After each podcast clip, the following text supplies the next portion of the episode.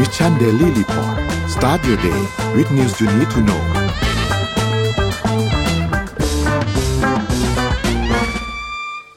สวัสดีครับ สวัสดีค่ะ ขอต้อนรับทุกท่านเข้าสู่ Mission Daily Report นะครับ ประจำวันศุกร์ที่ 13 มกราคม 2566 นะครับ วันนี้อยู่กับพวกเราสองคนนะครับแหมวันนี้ศุกร์ 13 โอ้โหน้องๆแต่งตัวน่ารักเชียว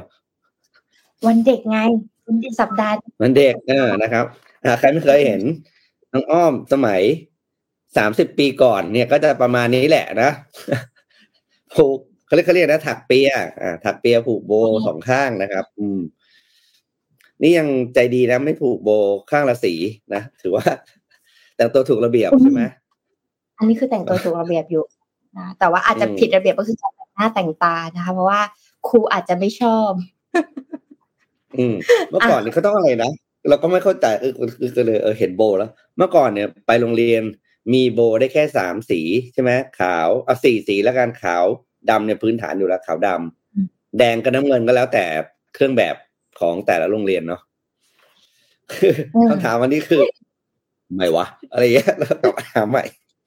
ทำไมต้องให้เอ้ยสมัยแค่นั้นอะไรเงี้ยโอ้สมัยก่อนแต่งหน้านี่ได้เฉพาะอุทัยทิพย์จ้ะ อ่า อุทัยทิพอ๋ออุทัยย์ทิพย์แต่งหน้า อะไรนะละลายน้ำแล้วก็มาแต้มแก้มใช่ไหมมาแต้มที่แก้ม อืม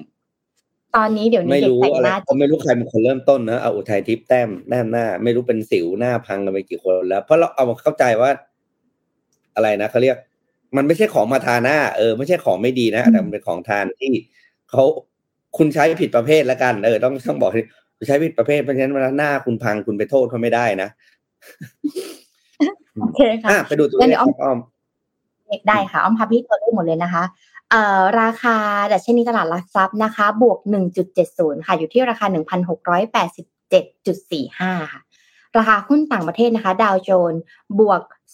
268.91 อยู่ที่ 33,000เอ่อ33,973.01 NASDAQ บวก50.36อยู่ที่ราคา1931.67 NYSE บวก 140.92 อยู่ที่ราคา 15,749.09 FTSE บวก 59.58 อยู่ที่ราคา 7,784.56ห่างเซ็นนะคะ บวก 78.05 อยู่ที่ราคา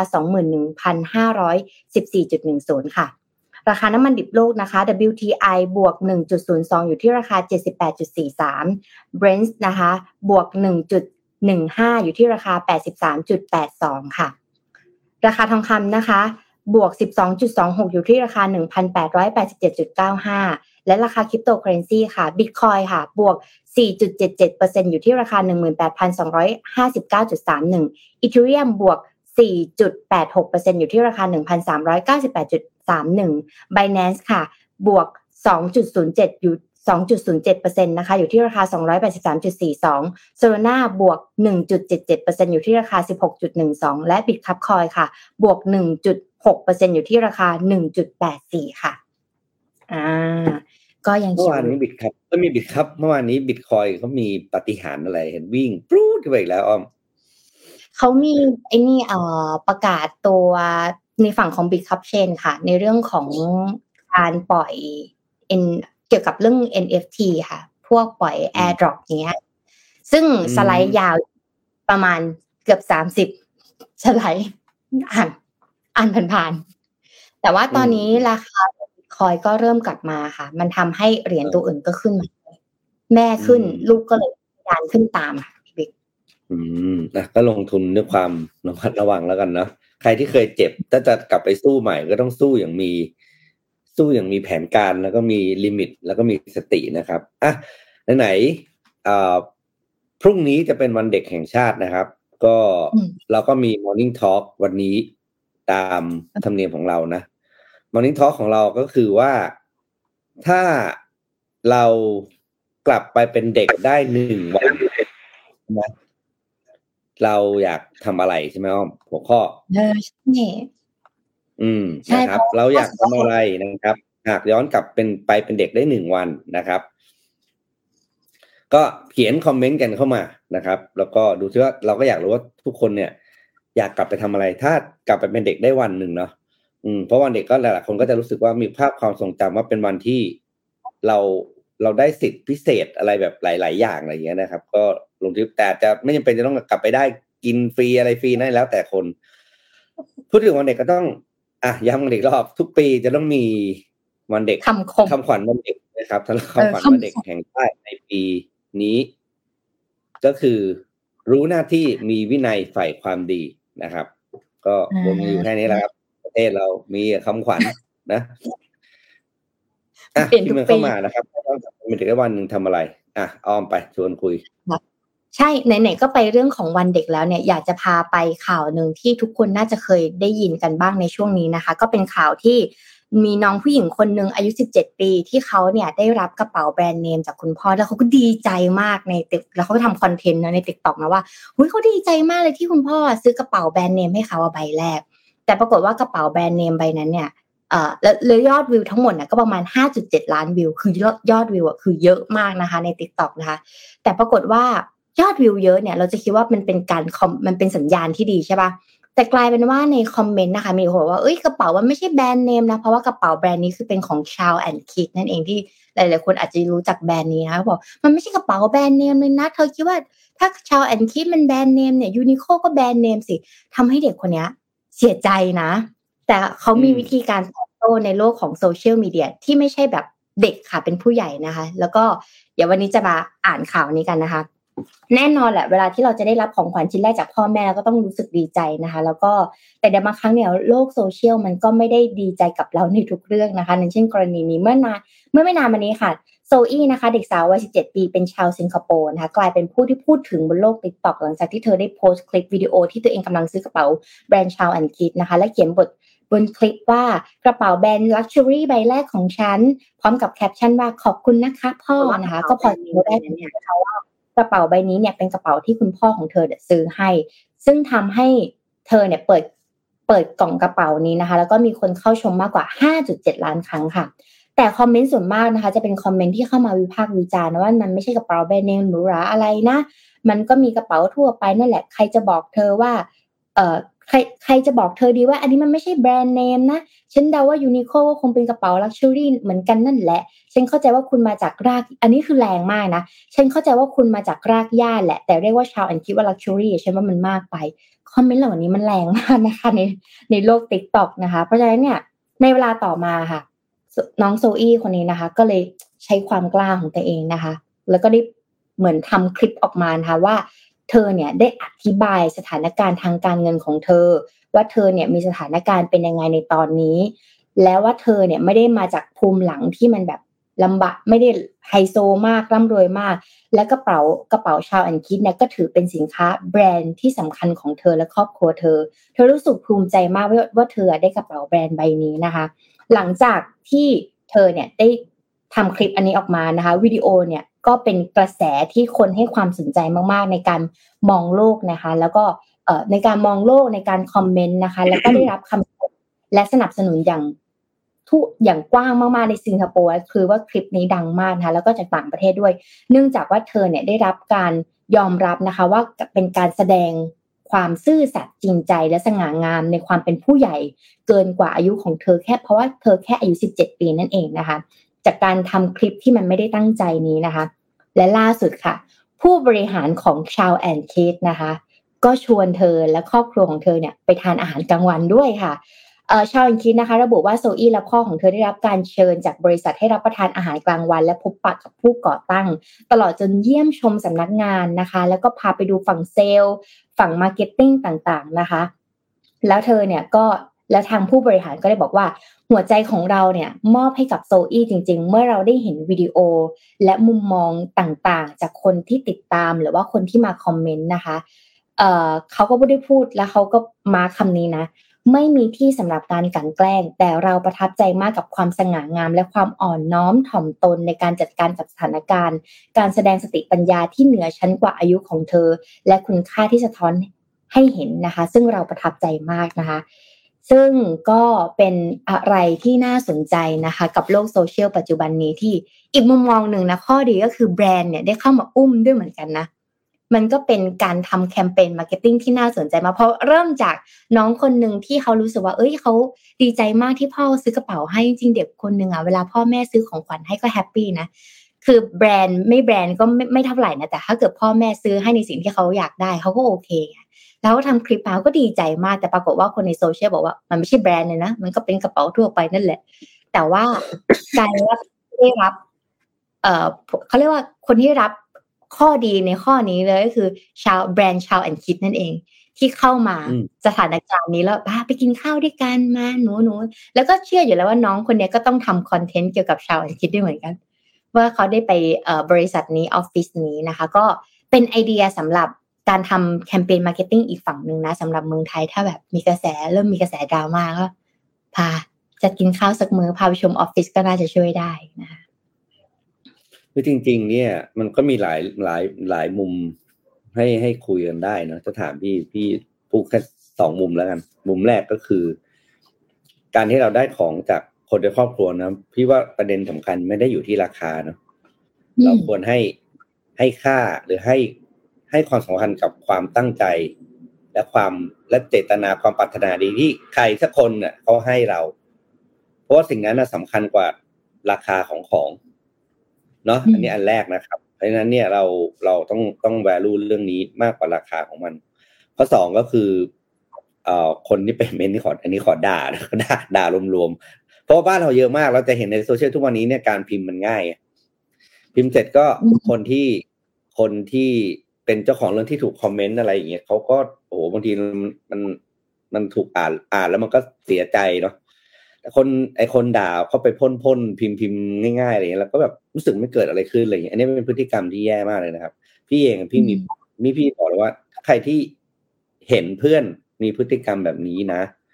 อันนี้จากใจเลยคนอายุครึ่งร้อยเนี่ย เลิกคบได้เลยถ้าเพื่อนคนไหนไปเม้นช่วยๆไปด่าอะไรแบบอะไรแบบ อะไรนะใช้คำว่าด่าแบบไม่รับผิดชอบในสิ่งที่ตัวเองพูดอะเออเป็นคนนิสัยไม่ดีจริงๆเป็นคนที่เลิกคบได้เลิกคบไปเลย แล้วพี่เลิกคบคนเอาง่ายๆนะทางเฟซบุ๊กเนี่ยนะเยอะมากเยอะมากพี่เอาไปว่าหลักร้อยคนนะครับที่เพื่อนที่เราเห็นว่ามันไปไปไปอย่างเงี้ย ไปพิมพ์สาดเสียเทเสียอะไรพวกเนี้ย เรารู้สึกว่าเราอยู่ไม่ปลอดเออเพราะวันหนึ่งเขาจะเรียกเราว่าเราได้ที่เราเหมือนกันนะเออ อืม วันหนึ่งเขาเนี่ยเขาไปด่าใครช่วยๆอะไรกันได้เนี่ยนะใช้คำว่าด่าช่วยๆเลยเนาะเพราะหนึ่งคือคุณไม่ได้คนในครอบครัวเขาสองคือไม่ใช่เงินของคุณสามเขาจะซื้ออะไรกันมันเป็นเรื่องที่คุณรู้นะว่าผู้รับเขาอาจจะอยากได้ของชิ้นนี้มานานมากแล้วก็ได้แม้ว่ามันจะราคาไม่แพงถูกปะเออเพราะนั้นการที่คุณต้องไปไปพูดอะไรแบบ ใช้คำว่าช่วยแล้วกันง่ายสุดนะมันไม่ต้องอะไรมากกว่านี้แต่ว่าคุณใช้ไม่ได้ เออเพราะฉะนั้นเนี่ยเลิกเลิกเลิกคบได้เลยแล้วโหชีวิตดีขึ้นมาก บอกเลยว่าชีวิต happy มาก นี่จะมีเยอะนะช่วงหนึ่งนะอ้าวเราก็แบบเลี้ยวมันนิดนึงเดี๋ยวถามเลยช่วงที่อาจจะง่ายช่วงที่อาจารย์ชัชชาติเป็นเป็นเป็นเป็นผู้ว่าใหม่ๆแล้วก็จะมีคนไปอะพูดง่ายสองทางนะก็ไปชมแกแล้วก็ไปด่าแก ว่าวันวันเอาแต่วันเอาแต่วิ่งอะเออยกตัวอย่างเนี่ยแล้วก็เป็นกรณีที่พี่เออพูดจริงนะเพื่อนหลายคนยังไม่รู้ตัวนะพี่ unfriend ไปแล้วแต่การที่แกเข้าไปด่าอาจารย์ชัชชาติเฮ้ยไม่ใช่เราเชียร์อาจารย์ชัชชาติแบบจะไม่ลืมหูลืมตานะแกเพิ่งทำงานได้ทับเดือน ด่าเขาอยากจะอยู่มาห้าปีคือแบบโอ้ยเพราะอย่างนี้แบบแปลกๆก็เลยนี่แหละครับประเด็นสำคัญที่ทำให้เราใช้ชีวิตในโลกนี้โลกปัจจุบันนี้ยังมีความสุขก็คือการคัดกรองสิ่งที่ดีเข้ามาในชีวิตเนาะสุดท้ายแล้วเราเราเลือกได้ว่าคนแบบไหนเนาะแล้วเราก็สามารถที่จะคัดกรองสิ่งได้ อืมถ้าเราบอกว่าอุ้ยทำไมเราชีวิตเราทำดีจังเลย อะไรนะคะ มันเป็นสิ่งที่เรา control ได้เองอะสำคัญใช่ส่วนอีกมุมนึงก็คือถ้าเราสมมติว่า เรารู้สึกว่าทำไมชีวิตเรารอบตัวมีแต่คน toxic อันนี้เราต้องบอกกับตัวเองว่าบางทีเราอาจจะอนุญาตให้เขาเข้ามาอยู่ในชีวิตเราก็ได้ใช่ใช่ใช่เรา เราไม่สามารถเลือกให้เขาเป็นคน toxic หรือว่าเป็นคน positiveได้นะเพราะมันชีวิตเขาเหมือนกัน เพราะฉะนั้นเราเลือกตัวเราเองดีกว่าว่า เออ ถ้าแกเป็นสีสีที่ เราไม่อยากได้เราก็อยากให้เอาสีนั้นมาป้ายใส่ตัวนะครับ อันนี้ก็เป็นหนึ่งในทักษะในการเอาตัวรอดในโลกเพี้ยนเพี้ยนใบนี้เพี้ยนเพี้ยนเดี๋ยวอ้อมจะพาไปเพี้ยนต่อไหมเดี๋ยวพี่ปิ๊กจะพาไปก่อนเดี๋ยวอ้อมจะพาไปอีกอีกโลกหนึ่งเออไปเลยวันนี้อ้อมไปมาวันนี้มีพี่ปิ๊กมาอ้อมอยากจะเอาไอเดียธุรกิจมา ล่าสุดใครได้เห็นตัวอย่างหนังของ Netflix ไหมในวันที่หนึ่งกุมภาพันธ์จะเป็นเรื่องเกี่ยวกับน้องหมามหาเศรษฐีค่ะทุกคน เออ วันนี้นะคะจะพาไปดู 5 อันดับสัตว์เลี้ยงที่มีทรัพย์สินมากที่สุดในโลกค่ะ จากบทความ The Ultimate Pet Risk List นะคะ ก็คือเรียงมาจริง ๆ แล้วเนี่ย ในเว็บไซต์นี้เขาเรียงมากำเขาเรียงมาเยอะมากนะเขาบอกว่าเอาอันดับนี้ก่อนละกัน อันดับที่ห้าน้องน้องเสื้อสีเขียว น้องเสื้อสีเขียวอยู่ข้างล่างนะคะน่ารักมากน้องคนนี้เนี่ย ชื่อจิฟจิฟปอมนะคะ มูลค่าทรัพย์สินที่น้องมี 850 ล้านบาทหรือหรือประมาณ 25 ล้านเหรียญสหรัฐนะคะ เจ้าของเนี่ยไม่ยอมเปิดเผยตัวตน คือต้องบอกก่อนว่า เราอะเวลาที่มหาเศรษฐีนะทุกคนบางทีเขาก็เหงานะแล้วเขาก็มีสัตว์เลี้ยงเป็นสิ่งที่คู่ใจเขาเป็นเพื่อนของเขาใช่ไหมคะเวลาที่เขาเสียชีวิตขึ้นมาค่ะเขาเซ็นมรดกเลยนะ ว่าบางคนจะมอบทรัพย์สินทั้งหมดให้กับน้องหมาสัตว์เลี้ยงของเขา หรือบางคนจะต้องเขียน คนมอบอำนาจทายาทแล้วผู้ดูแลหมาให้ดูแลกับสัตว์เลี้ยงของเขานะคะวันนี้ก็เลยจะพามาดูว่า เวลาเขาให้อะเขาให้กันยังไงนะคะอันดับที่ห้าเมื่อกี้บอกไปแล้วนะคะ น้องเสื้อสีเขียวนะคะ จิฟปอมนะจุ๊เหม่งติดมาจุ๊เหม่งมีอะไรใช่อันนี้แล้วก็ตามอยู่นะอันดับสี่ค่ะ น้องหมาทั้งห้าตัวนะคะเอ่อซันดี้ซันนี่ลอเรนซ์ เอ่อเลล่า and ลักซ์นะคะเรียกว่าลักซ์นะคะแล้วว่ามูลค่าทรัพย์สินเนี่ยอยู่ที่ 30 ล้านเหรียญสหรัฐ หรือ 1,020 ล้านบาทนะคะ เจ้าของก็คือโอปราห์วินฟรีย์นั่นเองค่ะอันดับที่ 3 ค่ะ ล่าสุดเทเลอร์นะคะ ก็ได้ออกมาเปิดเผยน้องแมวนะคะ ตัวนี้นะคะ ชื่อว่าโอลิเวียเบรนสันนะคะ มูลค่าที่น้องตุน้องแมวตัวนี้ได้นะคะ อยู่ที่ 97 ล้านเหรียญสหรัฐอยู่ที่ 3,300 ล้านบาทนั่นเองค่ะ แล้วก็อันดับที่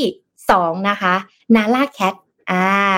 มูลค่าทรัพย์สินที่น้องมีนะคะหนึ่งร้อยล้านเหรียญสหรัฐนะคะ หรือว่ามูลค่าทรัพย์สินอยู่ที่สามพันสี่ร้อยล้านบาท และตัวสุดท้ายค่ะ ตัวนี้ที่จะอยู่ในสารคดีใน Netflix วันที่หนึ่งกุมภาพันธ์นะคะอันนี้ต้องตามมาสักพักนึงนะมูลค่าอยู่ที่ห้าร้อยล้านเหรียญสหรัฐ หรือหนึ่งหมื่นเจ็ดพันล้านบาทค่ะ เจ้าของนะคะคือกูสเตอร์เดอะกูสเตอร์คอร์ปอเรชันนะคะ ซึ่งสารคดีนี้เตรียมตัวมาดูว่าจะเป็นไงเพราะเขาเป็นเบื้องหลังเขาบอกว่าเบื้องหลังที่หลังจากที่ได้สมบัตินี้นะคะน้องมีคาทิหาดที่มีพนักหลักร้อยคน น้องมีคนขับรถส่วนตัวในตอนเช้าจะมีคนใส่อสูตรหน้าตาดีๆ ขับรถเปิดประทุนพาน้องหมานะคะ นั่งรถได้ขับรถไปชมวิวตอนเช้า น้องมีเครื่องบินส่วนตัว ใช่ น้องมีเชฟส่วนตัวนะคะ ในการทำอาหารแล้วเวลาทานอาหาร น้องทานอาหารบนโต๊ะแบบนี้นะคะ น้องไม่ได้ทานที่พื้น เชฟก็จะเปิดนะคะอกไก่ขึ้นมานะคะ ว่ามีอะไรบ้าง มีพาเอ่อนักกายภาพนะคะ พาไปออกกำลังกายตอนเช้า เพราะว่าอยู่คาฤหาสน์เป็นพระราชวังอะและใหญ่มากนะคะตลกก็คือในสารคดีนี้เนี่ยเขาเอาน้องหมาเนี่ยไปนั่งอยู่บนโต๊ะ และให้ไปเหมือนไปเซ็นเอกสารอะก็คืองงว่าน้องจะเซ็นเอกสารยังไง ด้วยตาประทับ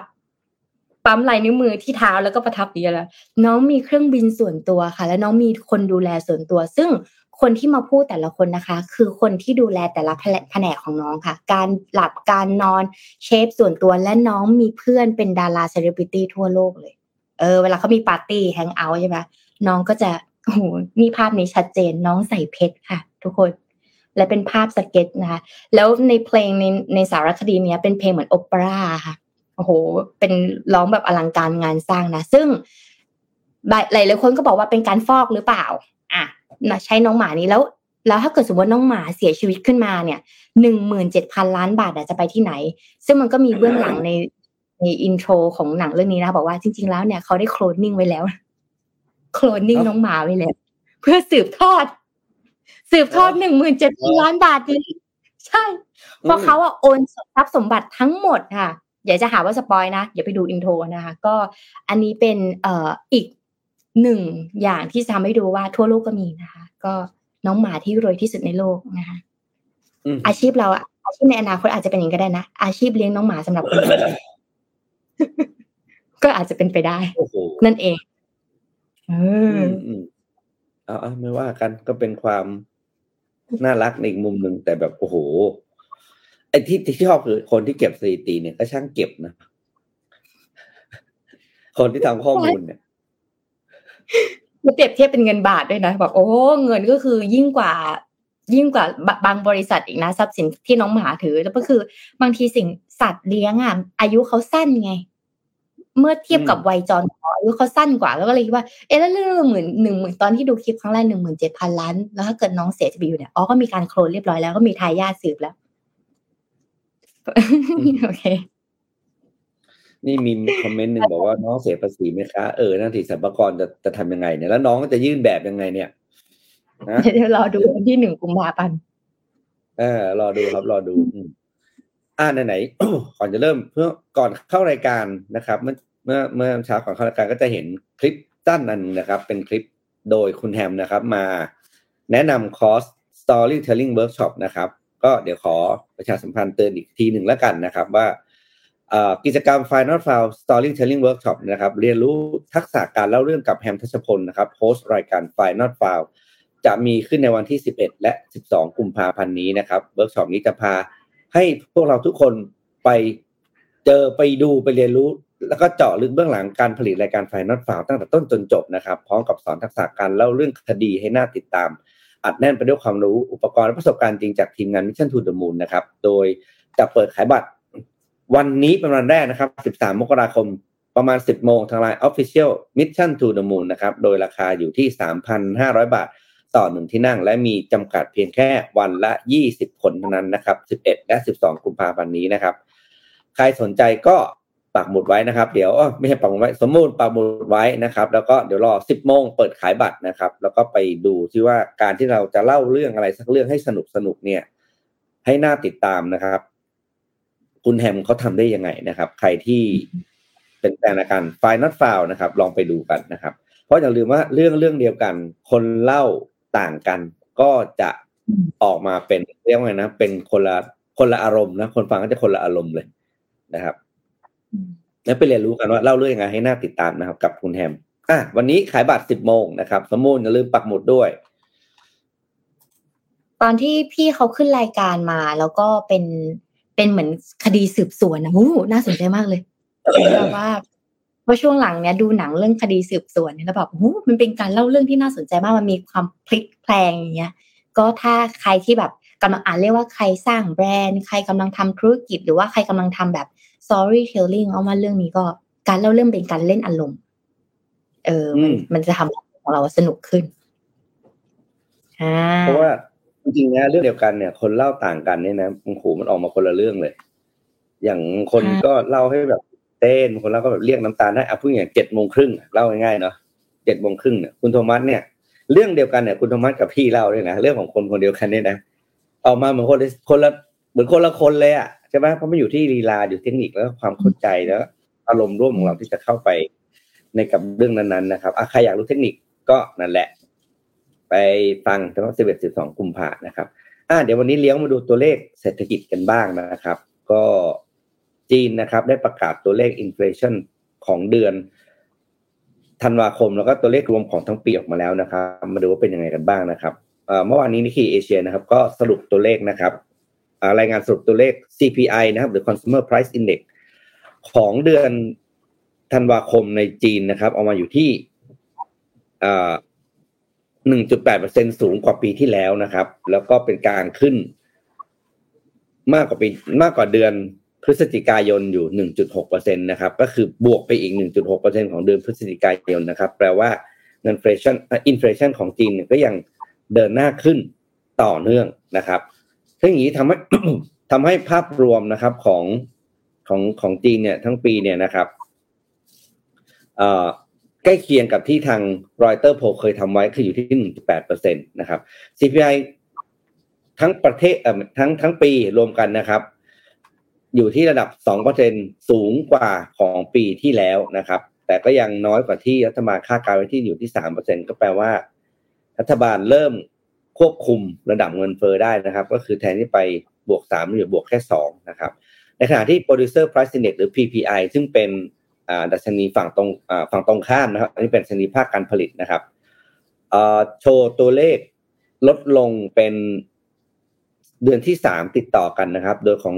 PPI ของเดือนธันวาคมเนี่ย ลดลง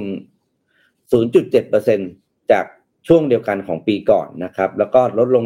1.3%จากเดือนพฤศจิกายนนะครับ ซึ่งอันนี้เนี่ยเป็นตัวเลขที่ไม่ดีเลย เพราะจริงแล้วเนี่ยทางรอยเตอร์โพเนี่ยคาดการณ์ไว้ว่าจะลดลงแค่ 0.1%เท่านั้น แต่ความเป็นจริงลดถึง 1.3%นั่นแปลอ้อบางทีลดถึง 0.7%นะครับ นั่นแปลว่าเริ่มส่งสัญญาณไม่ดีแล้วว่าภาคการผลิตเริ่มชะลอตัวนะครับ มันจะส่งผลถึงการจ้างงาน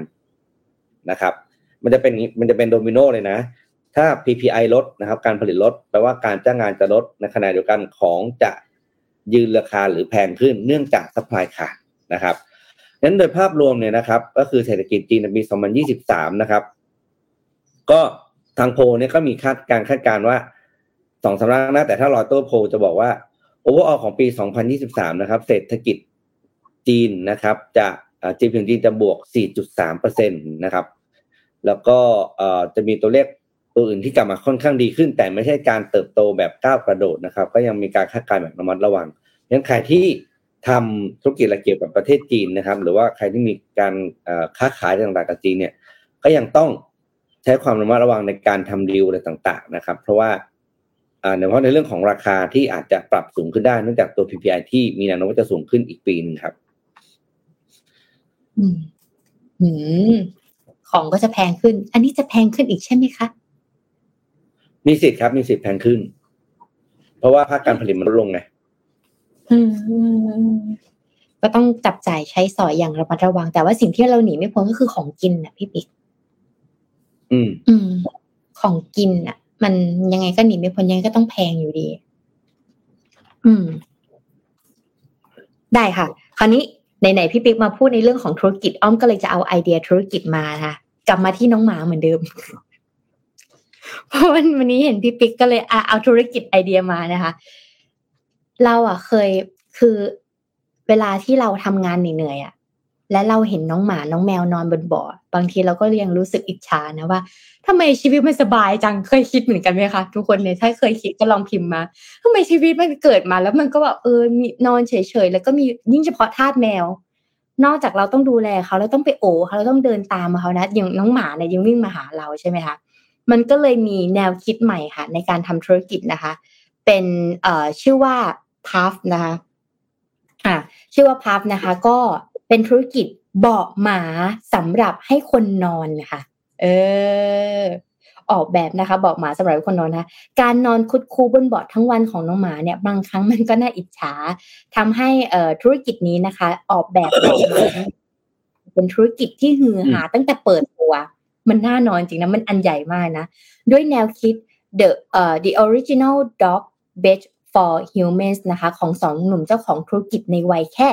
22 ปีค่ะ ลักษณะเด่นของกลุ่มนี้นะคะอาจเราต้องบอกว่าน้องๆที่อยู่ gen generation Z หรือว่าภายในอายุประมาณ 22 ปีนะคะ คือเขากล้าลองกล้าทำและกล้าเสี่ยงแล้วก็ไม่ยึดติดกับธุรกิจเดิมๆ ใครจะไปรู้ล่ะคะ ว่าออกแบบธุรกิจเบาะหมาสำหรับคนนอน แค่ชื่อเราก็ตกใจแล้วนะคะเออหรือในปัจจุบันนี้ หรือแม้แต่เบาะนอนสุนัขนะคะ ที่นำมาขายให้คนนอนเนี่ยโดยเคลมว่าเบาะนี้เหมาะสำหรับคนที่อยากนอนสบายเหมือนหมา เหมือน keyword ค่ะ เบาะนี้เหมาะสำหรับคนที่อยากนอนสบายเหมือนหมานั่นเองนะคะเปิดตัวอย่างเป็นทางการค่ะในเดือนเมษายนปีที่แล้วนะคะ โดยสองผู้ก่อตั้งโนอาห์ซิลเวอร์แมนและยูกิกิโนเอ่อกิโนชิตะนะคะวัย 22 ปีเป็นบัณฑิตจากมหาวิทยาลัยบริติชโคลัมเบียค่ะสำหรับชื่อนี้นะคะเอ่อชื่อพัฟนะ ชื่อ plus นะคะ เป็นคำพ้องเสียงมาจากคำว่า plus ความสบายนะคะ แล้วก็ fluffy fluffy นะคะ ความนุ่มเพื่อสื่อถึงสินค้าเบาะนอนหมาที่พวกเขาอยากจะขายนะคะ จากวันเปิดตัวสินค้าจนถึงปัจจุบันนะคะ แบรนด์เนี่ยมีรายได้รวมประมาณ 1 ล้านดอลลาร์สหรัฐค่ะ ความน่าสนใจอะทำไมเขาถึงทำนะคะ ก็คือเริ่มต้นมาจากความกล้าคิดของโนอาเจ้าของแบรนด์นะคะ โดยเขากล่าวว่าแนวคิดนี้เนี่ยเกิดตอนที่พวกเขาเรียนมหาลัย และรู้สึกว่าชีวิตพักผ่อนของนักศึกษาส่วนใหญ่เป็นแค่การงีบหลับหรือง่ายๆก็คือแอบนอนมันตอนเรียนนั่นเองนะคะแล้วเขารู้สึกว่าเขาอยากจะนอนเต็มอิ่มจริง ๆ ซึ่งปัญหาสำคัญของการนอนน่ะก็คือหาที่งีบไม่ได้ และเมื่อทั้งคู่เห็นหมา นอนอยู่บนเบาะในร้านกาแฟของมหาวิทยาลัย จึงทำให้เกิดไอเดียว่าอยากทำที่นอนหมาสำหรับคนขึ้นมาค่ะ ซึ่งทั้งสองท่านนี้ที่เป็นผู้ก่อตั้งแบรนด์นะคะ ให้สัมภาษณ์บนเว็บไซต์ Fast Company ถึงแบรนด์ ว่าเมื่อครั้งที่เขาทำงานพาสไทม์ที่ร้านกาแฟนะเขาได้พบกับเจ้าเจ้าถิ่นอ่าเจ้าถิ่นนะคะเจ้าถิ่นประจำร้านเนี่ยซึ่งเป็นหมาพันธุ์เอ่อ Great Dane นะคะและชีวิตประจำวันส่วนใหญ่มันก็คือนอนค่ะ นอนอย่างเดียวไม่ทำอะไร แล้วก็นอนแล้วก็นอนแล้วก็นอนในขณะที่มนุษย์อย่างเราต้องทำงานช่างเป็นชีวิตที่น่าอิจฉาจริง ๆ ผู้ก่อตั้งแบรนด์ได้กล่าวไว้นะในขณะที่อีกท่านหนึ่งที่เป็นผู้ก่อตั้งแบรนด์นะก็บอกเพิ่มเติมว่าตัวเขาเองเนี่ยเป็นคนญี่ปุ่นอ่าการนอนบนพื้นเนี่ยถือว่าเป็นเรื่องธรรมดา เราจึงปรึกษากันว่าแนวคิดที่นอนของหมาเนี่ยที่นอนหมาสำหรับคนเนี่ยน่าสนใจมากๆ แล้วมันก็น่าสนุกดีนะคะเมื่อลองติดต่อช่างเย็บแล้วก็แจ้งว่า ต้องการเบาะน้องหมาขนาดใหญ่ แล้วก็คนพบว่ามีบางอย่างที่มันน่าสบายกว่าหมานะเออมันอาจจะสบายสำหรับคนด้วยเช่นเดียวกัน เราจึงมีการปรับปรุงเปลี่ยนแปลงรูปแบบเบาะเพื่อเหมาะสำหรับคนที่เอ่ออยากจะนอนในเบาะหมานี้นะคะ ซึ่งเขาใช้ระยะเวลาในการออกแบบประมาณหนึ่งปีนะกว่าผลิตภัณฑ์ของเขาจะเข้าที่ นอกจากนี้นะคะ เขาก็ยังเล่าได้ว่าลูกค้ารายแรกก็คือ นักศึกษาที่เดินหน้ามึนๆเพลียๆนะคะ ในมหาวิทยาลัยเพราะรู้สึกง่วงเอ่อทำงานพาร์ทไทม์ด้วยเรียนด้วยนะคะ อยากนอนมากๆเลย และหลังจากนั้นเนี่ย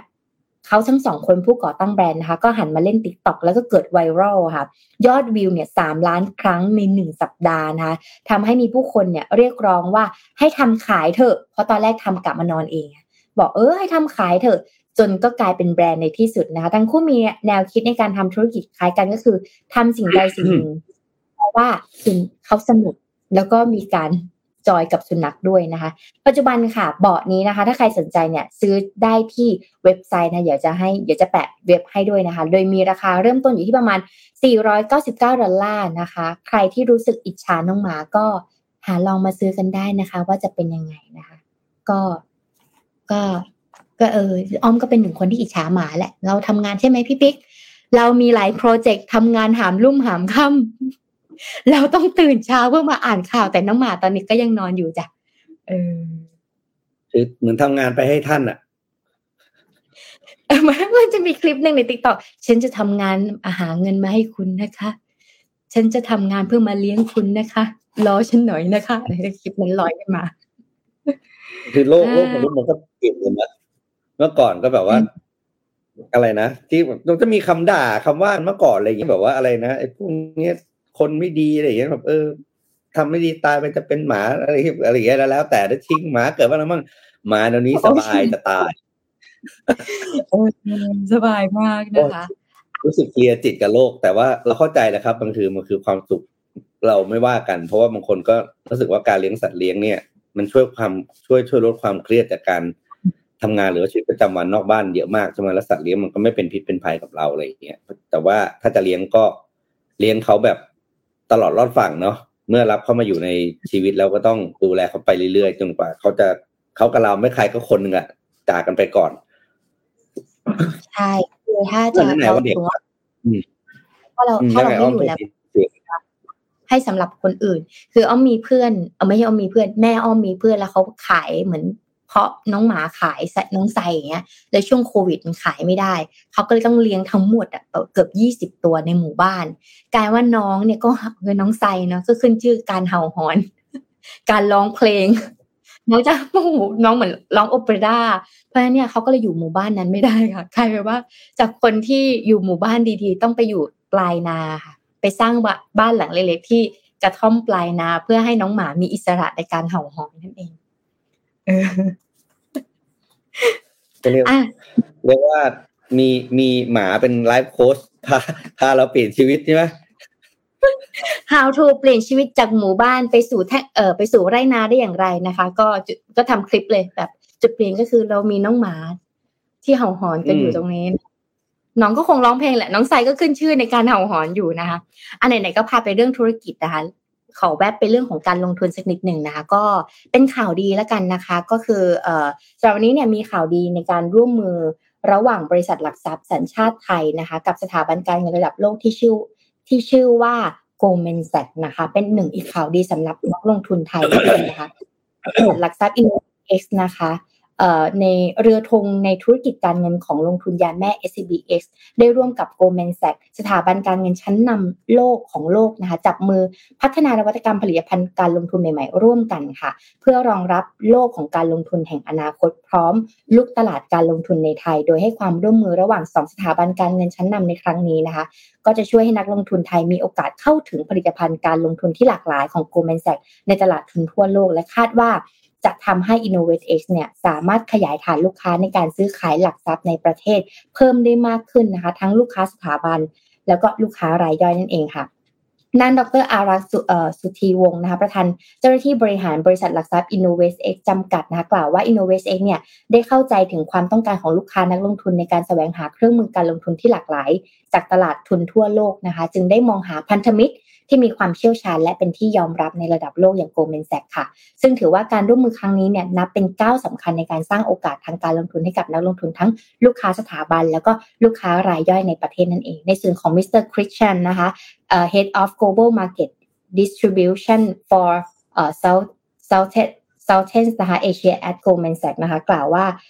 Goldman Sachs เนี่ยได้มองเห็นโอกาสจากการเติบโตของตลาดหลักทรัพย์ และตราสารอนุพันธ์ในไทยนะคะและมีความยินดีเป็นอย่างยิ่งที่ได้ร่วมมือกับบริษัทหลักทรัพย์ InnovestX ในการนำเสนอผลิตภัณฑ์การลงทุนระดับโลกให้กับนักลงทุนค่ะ โดยบริษัท InnovestX นะคะจำกัดได้มี ความมุ่งมั่นที่จะพัฒนาผลิตภัณฑ์ทางการเงินการลงทุนที่หลากหลาย ภายในแนวคิดของ Future of Finance Reimage ในการสร้างความแข็งแกร่งให้กับธุรกิจหลักทรัพย์ พร้อมพัฒนาโครงสร้างพื้นฐาน และระบบนิเวศอุตสาหกรรมการเงินการลงทุนแห่งอนาคตอย่างครบวงจรค่ะ เพื่อตอบโจทย์ความต้องการของนักลงทุนได้อย่างยั่งยืนนะคะสำหรับใครที่จะลงทุนหรือมองหาหลักทรัพย์ บริษัทหลักทรัพย์ดีๆนะคะ ก็อย่าลืมนึกถึง InnovestX นะคะ สำหรับวันนี้ต้องขอขอบคุณข้อมูลดีๆจาก InnovateX ด้วยค่ะ ปลายปีเนาะเออไม่ใช่สิต้นปี อืมพูดถึงเรื่องการลงทุนก็เดี๋ยวพาเลี้ยวไปดูข่าวใหญ่เหมือนกันนะครับ ข่าวใหญ่เลยอันนี้แบบที่เวียดนาม อ่าเวียดนามมาอีกแล้วอ้อม เดี๋ยวพี่จะโดนอะไรบ้างวะเนี่ยเราเรื่องเวียดนามบ่อย ๆ นะครับ อะ เมื่อวานนี้นะครับ มีทาง Vietnam News ก็มีการเปิดเผยตัวเลขตัวหนึ่งที่คิดว่าผมคิดว่าเป็น trigger ที่น่าสนใจมากนะครับ ก็คือ จำนวนนักลงทุนที่เปิดบัญชีซื้อขายหุ้นนะครับ ในตลาดหลักทรัพย์เวียดนามเนี่ยนะครับ ล่าสุด cumulative นะครับ ก็แตะที่ 2.6 ล้านบัญชีแล้วนะครับ โดย เฉพาะจำนวนบัญชีที่เปิดขึ้นในปีเขาเรียกว่านะ ในปี 2022 ปีเดียวเนี่ยนะครับ มันมากกว่าตัวเลขจำนวนบัญชีที่เปิดไปแล้วเนี่ยตั้งแต่ปี 2016 ถึง 2021 รวมกันซะอีกนะครับ นั่นแปลว่าในปี 2022 เนี่ย มีคนสนใจเปิดบัญชีซื้อขายหลักทรัพย์ในเวียดนามเนี่ย มากเป็นประวัติการจริง ๆ นะครับ ซึ่งเป็นข้อมูลเนี่ยเป็นข้อมูลที่มาจากเวียดนาม Security Depository นะครับ หรือ VSD นั่นเองนะครับ โดยข้อมูลนี้เนี่ย ตอนนี้เนี่ยอย่างที่บอกคืออยู่ อยู่ที่ 6.8 ล้านคนนะครับ หรือคิดเป็นประมาณ 6.8%ของประชากรที่เวียดนามนะครับ โดยเฉพาะในเดือนธันวาคมเดือนเดียวนะครับ มีการเปิดบัญชีใหม่นะครับ กว่า 98,942 บัญชีนะครับ แล้วก็เพิ่มกว่าช่วงในการของเดือนเพิ่มกว่าเดือนก่อนหน้าคือพฤศจิกายนที่เปิดอยู่ประมาณ 98,000 บัญชีนะครับ เฉลี่ยแล้วแต่ละเดือนเนี่ยนะมีผู้เปิดบัญชีเนี่ยย่อนย่อนแสนนะครับ คือตลาดเวียดนามตลาดหุ้นเวียดนามตอนนี้เนี่ยเป็นตลาดที่ต้องบอกหลักคนโดยเฉพาะคนเวียดนามนะครับ เริ่มหันมาสนใจลงทุนในตลาดเวียดนามมากนะครับ แล้วเป็นที่น่าจับตองน่าจับตามองว่าโวลุ่มในการซื้อขายหลักทรัพย์ในตลาดหลักทรัพย์เวียดนามเนี่ยในปี 2023 จะเป็นอย่างไร เพราะว่าเมื่อจำนวนบัญชีซื้อขายเนี่ย มันมากขึ้นขนาดนี้เนี่ยนะแปลว่าโวลุ่มมันมีโอกาสมหาศาลปัจจัยหนึ่งนะครับ ที่ทำให้บัญชีการซื้อขายหุ้นเนี่ย เพิ่มขึ้นก็คือปัจจุบันนี้เนี่ย ราคาอินเด็กซ์ของตลาดหลักทรัพย์เวียดนามเนี่ยถ้าเทียบนักสิ้นปีนะครับ ก็คือลดลง 32.78%เมื่อเทียบกับต้นปี นักลงทุนก็เลยมองว่ายังมีโอกาสที่จะเรียกว่าพื้นฐานยังดีอยู่นะครับ แล้วก็ในปี 2023 เนี่ยเศรษฐกิจเวียดนามเนี่ยจะดี ดีกว่าปี 2022 เสียอีกที่เราเห็นว่าเขาดีแล้วนะบอกว่าจะดีกว่านี้อีกนะครับ โดยเฉพาะถ้าเป็นการลงทุนในระยะยาว จึงทำให้รัฐบาลส่งเสริมให้ประชาชนเข้ามาลงทุนในตลาดหลักทรัพย์มากขึ้นนะครับ แล้วก็ เป็นที่มาว่าทำไมถึงคนถึงเข้ามาลงทุน แล้วก็จำนวนบัญชีเนี่ยเปิดขึ้นมากขนาดนี้นะครับ ก็เป็นที่น่าสนใจนะครับ ว่ามันเป็นอีกหนึ่งทางเลือกเนาะที่จะลงทุนแล้วก็เราสามารถลงทุนในหุ้นเวียดนามได้ผ่านนี่แหละ บริษัทอิน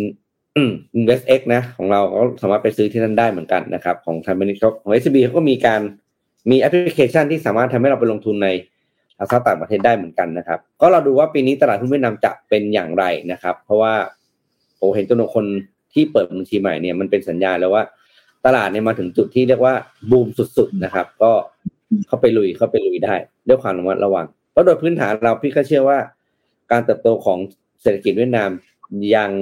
มีสัญญาณที่เป็นบวกมากกว่าของไทยอืมถ้าให้เลือกพี่มีเงินร้อยบาทพี่ลงพี่ลงพี่ลงเวียดนามอะเอาจริง ๆพี่ไม่ลงไทปัยญอะหาไม่ใช่ว่าเราจะลงที่ไหนปัญหาคือเราจะเอาเงินที่ไหนไปลงทุน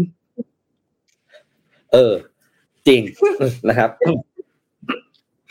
แต่ไม่รู้แหละทั้งหมดทั้งมวลเราต้องเริ่มลงทุนนะไม่เริ่มไม่ได้นะครับ ไม่งั้นมันจะผัดไปเรื่อยๆเพราะฉะนั้นเอาเงินที่ไหนไปลงทุนก็คือเอาเงินที่คุณจะไปใช้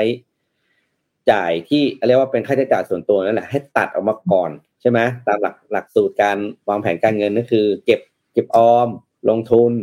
ใช้จ่ายสิ่งที่จำเป็นแล้วที่เหลือค่อยเป็นสิ่งไม่จำเป็นนะครับอืมปกติก็คือค่าใช้จ่ายห้ามเกินห้าสิบเปอร์เซ็นออมขั้นต่ำสิบเปอร์เซ็นใช่ไหมคะบางทีค่าใช้จ่ายเก้าสิบเปอร์เซ็นเกินไปแล้ว คือไม่ต้องขยับแล้วชีวิตนี้เออเก้าสิบเปอร์เซ็นอีกสิบเปอร์เซ็นคือจ่ายหนี้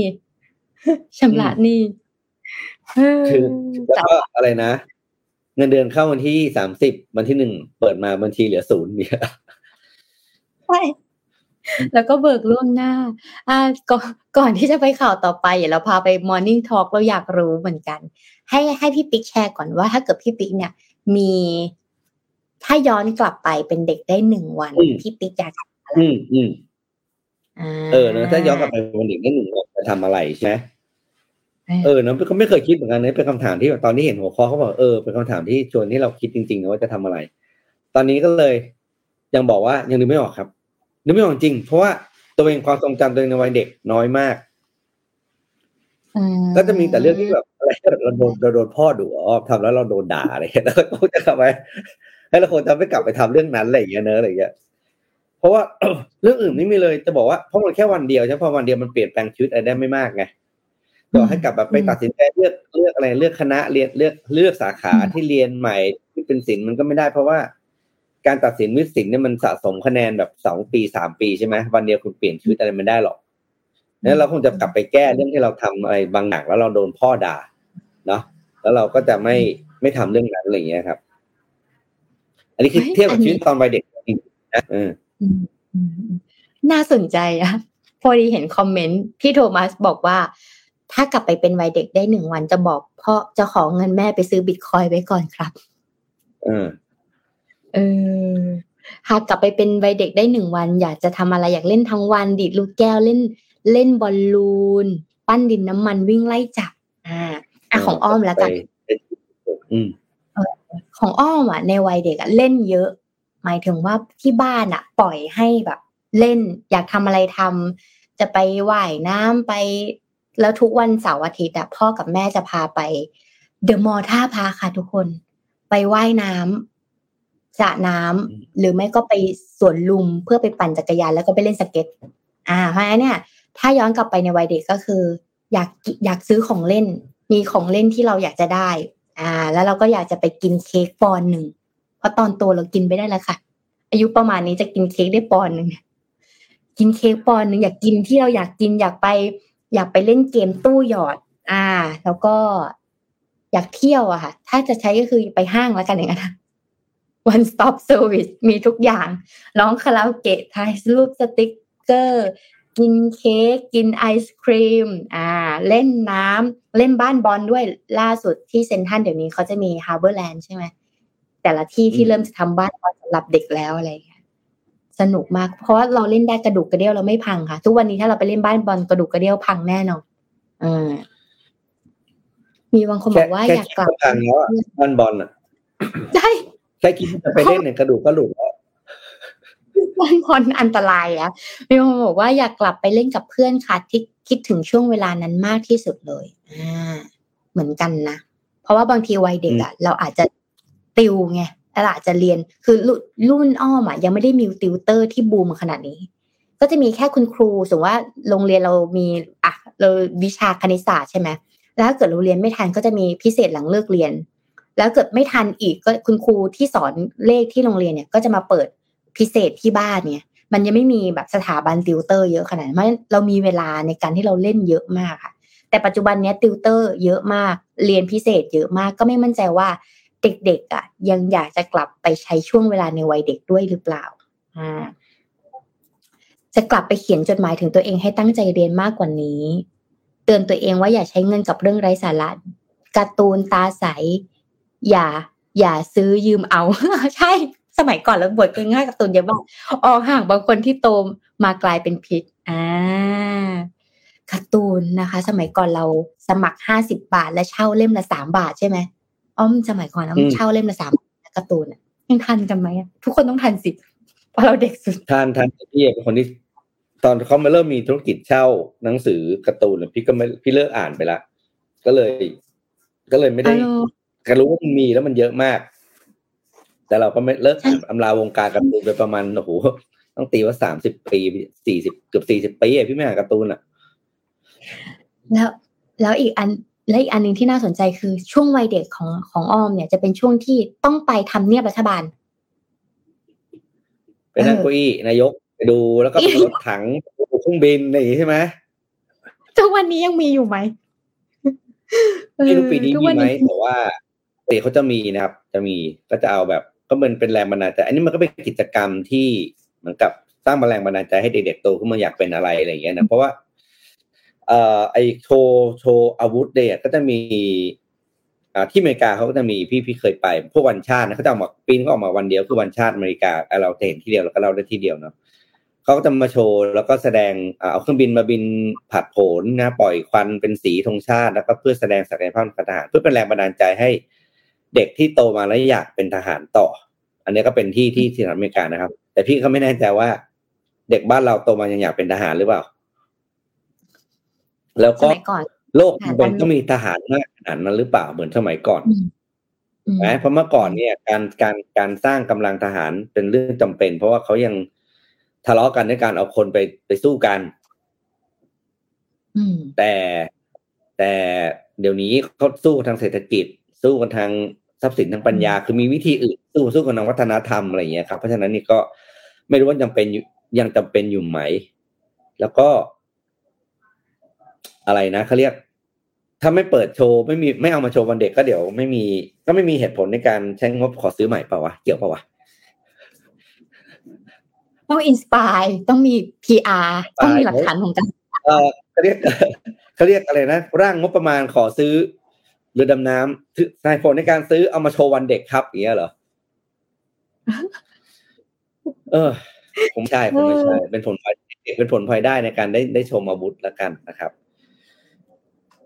ก็เมื่อวานพี่สมบัติพูดไปแล้ว เรื่องงบงบ R&D ของประเทศ เนาะไทยเราจะสองเปอร์เซ็นในอีกสองพันห้าร้อยแปดสิบ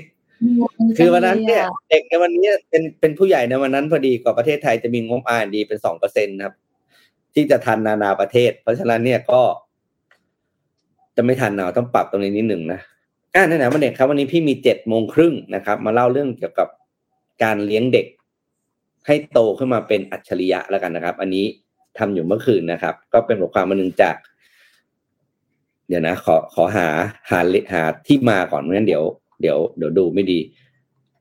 จำอะไปไอ้เป็นจำชื่อไม่ได้แล้วขอโทษทีเล่าแล้วกันนะเขาบอกเขาแนะนำแปดวิธีนะครับ ในการที่จะเลี้ยงลูกให้โตขึ้นมาเป็นเด็กอัจฉริยะ โดยเป็นการเก็บข้อมูลกว่าสี่สิบห้าปีนะครับ ว่าทํำยังไง นี้อะภาพต่อไปครับคำว่าเด็กอัจฉริยะอันนี้เนี่ยเขานิยามจากเด็กที่ทำข้อสอบระดับประเทศอะพวก SAT อะไร ISTE พวกเนี้ยนะครับแล้วได้คะแนนท็อปติดอันดับท็อปห้าเปอร์เซ็นต์ของประเทศนะครับเขาก็เก็บพอเด็กคนไหนสมมติอ้อมเนี่ย ได้คะแนน top five ของประเทศใช่ไหมหน่วยงานนี้เขาจะเข้าไปเก็บข้อมูลคุณพ่อคุณแม่เลยว่า เลี้ยงลูกยังไง ให้อ้อม หรือดังน้องคนอื่นเนี่ยตอบคะแนนได้ขึ้นมาสูงระดับนี้นะครับ นี่คือหลักการง่ายๆมากเลย เด็กห้าเปอร์เซ็นต์ทุกปีจะโดนเรียกเข้ามาสอบ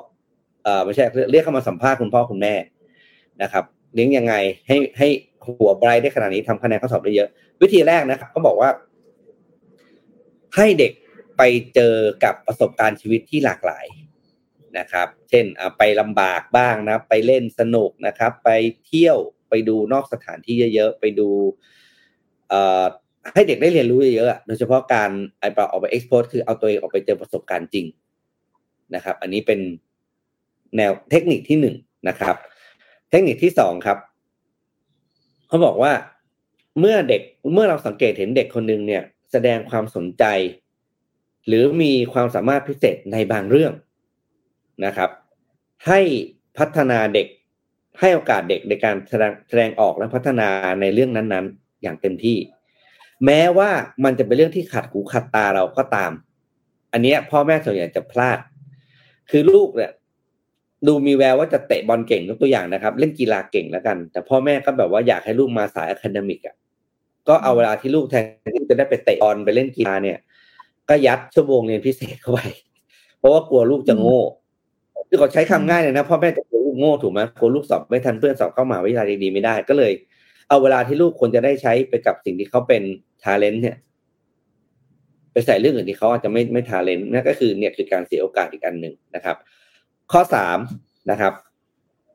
ข้อสามก็คือ support both intellectual and emotional needs นะครับ ก็คือเด็กเขาจะมีความต้องการทั้งทางด้านอารมณ์นะครับทั้งความรู้สึกแล้วก็ทางด้านที่เป็น intellectual คือเรื่องของด้านความรู้นะครับ เรามีหน้าที่ให้ทั้งสองอย่างกับเด็ก ไม่ใช่ยัดแต่ความรู้ แต่พอเด็กต้องการความรักก็ไม่สนใจแบบปล่อยเขาทิ้งๆคว้างๆหรือเอาแต่โอ้จนแบบเขาเรียกให้ให้ให้ emotional เยอะนะโอ้อย่างเดียวแต่ความรู้ความเข้าใจที่ถูกต้องกับการใช้ชีวิตก็ไม่สอนนะครับ อันนี้ก็ไม่ถูกนะครับ เพราะต้องให้ทั้งสองอย่างกับเด็กนะครับ ข้อต่อมาครับเขาบอกว่าช่วย สร้าง growth mindset ให้กับเด็ก แล้วก็ช่วยให้เด็กพัฒนาการมี growth mindset ของเขานะครับ ด้วยการ pressing effort not ability อันนี้อีกอันที่เรามักจะพลาดกันบ่อยนะครับเวลาเราชื่นชมเด็กนะครับ ให้ชื่นชมเด็กที่ความพยายามนะไม่ใช่ชื่นชมที่ความ ไม่ใช่ชื่นชมที่ผลลัพธ์สังเกตไหมเอ่อถ้าเราฟังเวลาฝรั่งพูดเนาะฝรั่งจะมีประโยคคำว่า good try good try ตลอด แต่ฝรั่งจะไม่บอกว่าคำว่า good job ของเด็กนี่เออ good job ของฝรั่งคือการชมว่าคือ good try นะครับความหมายเดียวกัน แต่คนไทยเนี่ยจะต้องชมว่าเก่งเก่งเก่งแต่ไม่ชมเรื่องพยายาม แต่ว่าจับต้องไม่ได้ ฉลาดอะไรคือฉลาดเก่งแล้วก็คือเก่งก็แต่แห่ไปชมเด็กเก่งอืมอืมเด็กที่พยายามแต่ไม่สำเร็จพูดง่ายนะ เหมือนโดนมองข้ามอะอืม จริงๆแล้วเนี่ยสิ่งที่สำคัญนะครับ ก็คือความพยายาม แล้วก็ถ้าเราปลูกฝังเด็กๆ ให้เห็นคุณค่าของความพยายามนะครับก็จะมี growth mindset แปลว่าต่อไปเนี่ยเขาจะรู้สึกว่าความความพยายามสำคัญกว่าผลสำเร็จนั้นแปลว่าถ้าเขาทำอะไรแล้วเขาพลาดในครั้งแรก เขาจะมีโอกาสแรงพยายามครั้งต่อไปถูกไหมอืมอ้อมมาอยู่กับเด็กเยอะอ้อมจะรู้ คือแบบใช่ค่ะต้องใช้อย่างนี้เยอะที่หนึ่งที่สองที่สาม ที่สี่นี่คือกูเหมือนหมาเลยเหรออะไรอย่างเงี้ยโทษแบบเฮ้ยอะไรวะมึงแห่กันไปชมสามคนแรกอะไรเงี้ยแต่ได้ที่สี่เนี่ย ไม่ได้ครับต้องเปลี่ยนใหม่นะครับ ชมที่ความพยายาม อีกอันหนึ่งที่เสริมเดี๋ยวที่ปิ๊กเลยคือสมมติว่าถ้าเราทำการแข่งอันนี้บอกสำหรับใครที่กำลังทำการแข่งขันนะทำการแข่งขันสำหรับเด็กอะค่ะ ทุกคนต้องได้รางวัล ไม่ว่าเด็กคนนั้นจะได้ที่หนึ่งที่สองที่โหลที่ร้อยที่สามร้อย คุณต้องหารางวัลให้เขาให้ได้ทุกคน และแต่ละคนก็จะไม่เหมือนอะอย่างที่หนึ่งได้คะแนนดีได้อะไรแข่งอะไรก็ว่าไป แต่ว่าคนที่สามร้อยคุณก็ต้องหาให้เขาไม่ว่าจะเป็นใบ cert คำปลอบใจหรืออะไรทุกคนที่ไปต้องได้ reward ค่ะ ไม่ควรจะได้ที่หนึ่งสองสามและที่เหลือไม่ได้อะไรเลย เพราะเด็กเนี่ยใช้ความพยายามความตั้งใจไปมากเวลาที่เขาเห็นคนอื่นได้ของ หรือได้บนบนเวทีหรือได้ที่หนึ่งเนี่ย เขารู้สึกว่าอ้าวแล้วฉันไม่มีคุณค่าเหรอ ฉันไม่มีตัวตนเหรอ ฉันมันไม่ดีพอเหรอคำถามพวกนี้มันจะเยอะมากแต่เด็กไม่สามารถจะแยกได้ค่ะว่า อันเนี้ยไม่ใช่ หรืออันนี้มันคิดมากไปเด็กเขาคิดไม่ได้เขาคือเวลาคิดเขาก็คิดไปหมดเลยอะอันถ้าใครอยากจะจัดการแข่งขันทุกคนต้องได้รางวัลเออ ต้องหาให้ได้ อันนี้สำหรับบอกสำหรับใครจะทำการแข่งขันเด็กนะคะอันนี้จากประสบการณ์ส่วนตัวมาบอกกันใช่ใช่ใช่ค่ะคือ เราจะไปทิ้งเขาทิ้งที่สี่เป็นต้นไปไม่ได้นะ ใช่ไม่ได้ เพราะว่าทุกคนคนต้องพยายามหมดถูกไหมทุกคนคุณค่าของทุกคนขึ้นมานี่คือความพยายามนั่นอย่างเราเราเรียนรู้เรื่องได้จากพวกเวลาเราดูกีฬาต่างประเทศเห็นไหมครับ เราดูเราดูเวลาเราดูบอลอังกฤษดูบอลในประเทศต่างๆไหมแม้ว่าทีมเขาจะได้ที่อันดับสิบที่สิบห้าของลีกอะจบฤดูกาลแฟนบอลเขายังลุกขึ้นตบมือให้ว่าเออปีนี้สู้เต็มที่แล้ว ปีหน้าว่ากันใหม่เขาขอบคุณในความพยายามผลในนอีกเรื่องหนึ่ง ถูกไหมผลว่าสิ่งที่เป็นจริงก็เกินความคาดเดา เราเตรียมพร้อมแล้ว แต่อีกฝั่งเขาเตรียมพร้อมมากกว่าไงถูกไหมก็เลยกลายเป็นว่าอะเก่งกว่าเรางั้นปีหน้าเราก็พยายามใหม่นะครับ อะโอเค ต่อมาครับอ่า beware of labels นะครับ อันเนี้ยข้อนี้เนี่ยคำว่า label ก็คือการไปตรีตาแปะป้ายเลยว่า เธอน่ะเป็นเด็กที่ มีทั้ง label มีสองด้านเลยนะครับ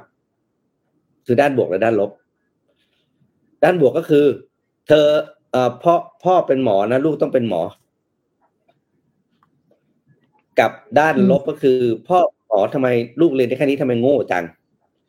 ไม่มีอะไรอย่างเงี้ยนี่คือการลาเบลในสิ่งที่เอ่อเราเรามักจะไปทำกับเด็กนะครับ เพราะฉะนั้นเนี่ยเราต้องหลีกเลี่ยงนะครับ เพราะว่าลาเบลคือการไปแบบไปยัดเยียด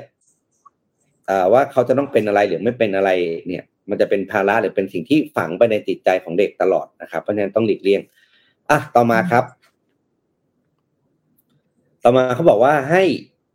เด็กเนี่ยพยายามสนับสนุนหรือว่าเอ็นเครดนี่คืออะไรสนับสนุนเลยนะแล้วก็ชี้ชวนหรือชวนนะหรือว่าให้เด็กเนี่ยกล้าที่จะเสี่ยง แล้วก็รู้สึกว่าการทำอะไรพังเนี่ยเป็นเรื่องปกติมาก แล้วความทุกความพังเป็นเรื่องที่ทำให้เขาได้เรียนรู้อะไร จากการพังนั่นแหละอืมนะครับ อันเนี้ยมนี้คือบางทีเนี่ยนะในบ้านนะเห็นแบบ เด็กจะปีนนิดหน่อยก็ไม่ให้แล้ว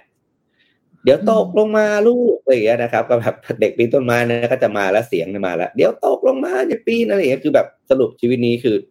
มันไม่ได้ทำทำอะไรเป็น ไม่ได้ไม่ได้ทำอะไรสักทีเพราะว่าโดนห้ามหมดเลย นะครับอืมสิ่งที่ผู้ใหญ่จะทำได้คือเรายืนมองอยู่ในระยะที่เราประมาณการแล้วว่า ความเสี่ยงเนี้ยจะไม่เป็นอันตรายถึงชีวิตอืมอืมถึงสุขภาพอืมและชีวิตนะครับ เด็กเนี่ยสิ่งที่ที่เด็กจะไม่รู้นะครับ ก็คือคำว่าอันตรายอืมถูกไหมเด็กจะไม่รู้คำเดียวว่าถ้าเขาทำอย่างนี้จะอันตรายเพราะฉะนั้นเนี่ยแต่เด็กอยากลองตลอดเวลาอยู่แล้วเด็กคือวัยเรียนรู้เพราะฉะนั้นสิ่งที่เขาจะลองคือ ให้เขาลองแต่เมื่อถึงจุดที่จะอันตรายค่อยเบรกอืม แล้วเขาจะขยับขยายวงไอไอไอความสามารถในการรับมือกับคำว่าอันตรายเนี่ยใหญ่ขึ้นเรื่อยๆ แต่ถ้าคุณไปตัดชับตั้งแต่แรกนะครับ อันนั้นอะ ไม่ได้ อันนั้นคุณจะตัดโอกาสที่เขาจะเติบโตนะครับข้อต่อมาครับ อันนี้ก็เป็นคุณพ่อคุณแม่ที่อยู่ในวัยเรียนเนาะก็คือให้ทำงานใกล้ชิดกับครูนะครับ เพื่อสังเกตว่าเด็กเนี่ยมีเอ่อ ความสามารถพิเศษทางด้านความรู้นะ ในด้านไหนนะครับ แล้วโยนโจทย์ที่ยากขึ้นให้กับเด็ก อันนี้จะต้อง work ใกล้ชิดกับคุณครู เพราะว่าเด็กแต่ละคน มีความสามารถทางวิชาการในแต่ละเรื่องไม่เท่ากัน อ่า เพราะฉะนั้นเนี่ย คนไหนเก่งเลขก็ให้โจทย์เลขที่ยากขึ้น คนไหนเก่งภาษาอังกฤษก็ให้โจทย์ภาษาอังกฤษที่ยากขึ้น เพราะการ challenging เด็กในเรื่องที่ยากขึ้น จะทำให้เขาเป็นคนกล้าที่จะเติบโต เด็กที่ไม่เคยทำงานยากคนทุกคนผู้ใหญ่ก็เหมือนกันเนี่ยใครที่ไม่เคยทำงานยาก อย่าหวังจะก้าวหน้าในชีวิตถูกปะ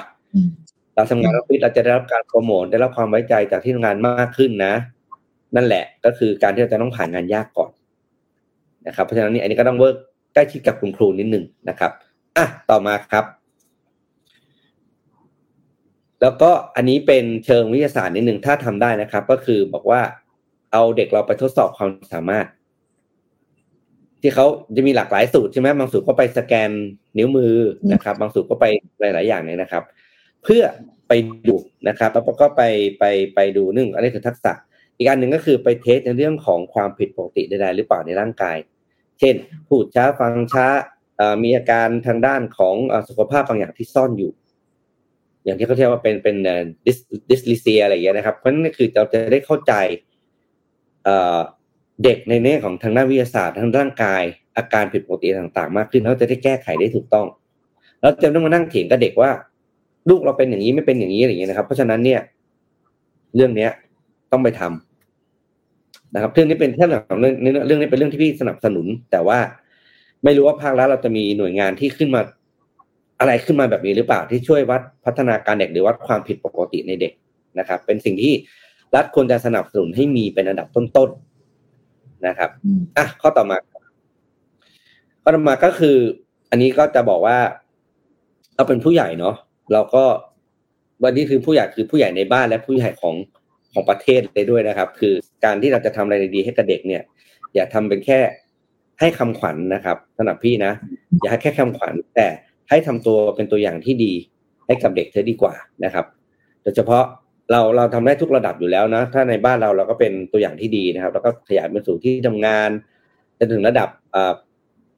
คนในที่เราเป็นเราเป็นอินฟลูเอนเซอร์อย่างเราเป็นยูทูบเบอร์อย่างเราก็เป็นขวัญใจเด็กๆถูกไหมเราก็เป็นผู้ใหญ่ที่เด็กๆเฝ้าดูแล้วก็ติดตามนะครับ เพราะฉะนั้นเนี่ยเราก็ต้องใช้ชีวิตทั้งหน้าจอและก็นอกจอที่เป็นตัวอย่างให้ที่ดีให้กับเด็ก เพราะว่าเขาเห็นเราเป็นแรงบันดาลใจเขาตามมาอยู่แล้วนะครับดังนั้นเนี่ยถ้ามีโอกาสเนาะก็ช่วยกันทำนะครับ เราโตมาเป็นผู้ใหญ่ที่ รู้สึกบทความหวังกับประเทศแค่ไหนนะครับ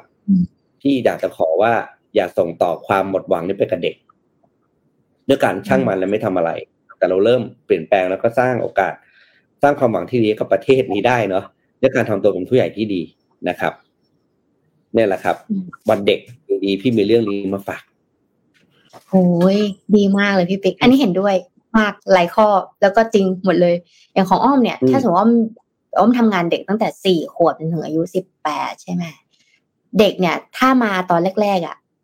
เจ็ดขวบเนี่ยเขาจะเอานิสัยพ่อมาครึ่งหนึ่งนิสัยมาครึ่งแม่มาครึ่งหนึ่งแล้วรวมกันเป็นตัวเขาสมว่าเราสมว่าคุณแม่มาถามว่าทำไมลูกก็เป็นเอออ๋อสไตล์คุณแม่เป็นแบบนี้คุณพ่อแบบแล้วเขาก็จะกลายเป็นบุคคลที่ตัวบุคคลที่สามที่เป็นอวตารมาจากพ่อกับแม่ เพราะฉะนั้นเนี่ยบ้านเนี่ย สำคัญมากก่อนที่จะเข้าโรงเรียน เพราะเขาจะได้อินสปิเรชันจากเราเนี่ยแหละ อันที่สองคืออยากชวนให้ไปฟังคลิปของอาจารย์ประเสริฐผลิตผลการพิมพ์ ที่พูดในเรื่องของการเลี้ยงลูกแต่ละช่วงวัย ตั้งแต่แรกเกิดจนถึงวัยรุ่นนี่ค่ะ มันจะมีตามหลักวิทยาศาสตร์ว่าสมองเขากำลังคิดอะไรอยู่ โดยเฉพาะเรื่องของ executive function executive function จะเป็นเรื่องของการควบคุมอารมณ์ ควบคุมความต้องการเนี่ยค่ะ ซึ่ง ถ้าเราไม่ให้เด็กใช้นิ้วมือเยอะๆอย่างเช่นที่พี่ปิ๊กบอกว่า ถ้าลูกเราปีนต้นไม้ แล้วเราห้ามอย่านะอย่านะเนี่ย executive function อันนี้จะไม่เกิดค่ะ เพราะเด็กเนี่ย เราจะใช้กฎเราอาจจะสร้างกฎขึ้นมาประมาณร้อยแปดพันอย่างใช่ไหมคะ แต่สิ่งที่เราต้องห้ามคือห้ามทำร้ายตัวเอง ห้ามทำร้ายของข้าวของห้ามทำร้ายคนอื่นอะไรอย่างเงี้ยค่ะ อันนี้คือสามอย่างที่ต้องทำแต่ที่เหลือเนี่ยปล่อยไปเลย เด็กจะปีนต้นไม้ เต็มที่แขนหัก แต่ว่าอย่างน้อยเขาได้เรียนรู้ว่าเขาต้องระวังตัวเองกล้ามเนื้อนิ้วมือก็สำคัญอะไรอย่างเงี้ยค่ะก็ก็อยากจะเชิญชวนให้ไปฟังคลิปนี้ เพราะว่าสำหรับคุณพ่อคุณแม่ที่มีลูกอายุไม่ถึงสองปีที่จะอยากมาเรียนโค้ชคิดแต่โค้ชคิดเปิดไม่รับไม่ได้เพราะรับตั้งแต่สี่ปีมันต้นไปใช่ไหมคะก็จะแนะนำให้ฟังคลิปนี้แล้วเมื่อไหร่ก็ตามที่ฟังคลิปนี้มันแป๊บเดียวหลังจากอายุสิบปีเนี่ย ลูกจะไม่ไม่ติดเราแล้วนะเขาจะเป็นโลกของเขาแล้ว เรามีเวลาแค่สิบปีเท่านั้นที่เราจะอยู่กับเขา ก็ก็ให้ ให้ความเซลล์เอสตีมความมั่นใจกับเขาไปในช่วงนี้ เพราะหลังจากนี้หลุดและเป็นโลกของเขาไปแล้ว โลกของเขามือถือกับเพื่อนเขาไปแล้วอะไรอย่างเงี้ยเราเราจะเก่งกับลูกได้นะเจ็ดเจ็ดแปดปีแรกนะแล้วก็แต่ก็ค่อยเฟดไป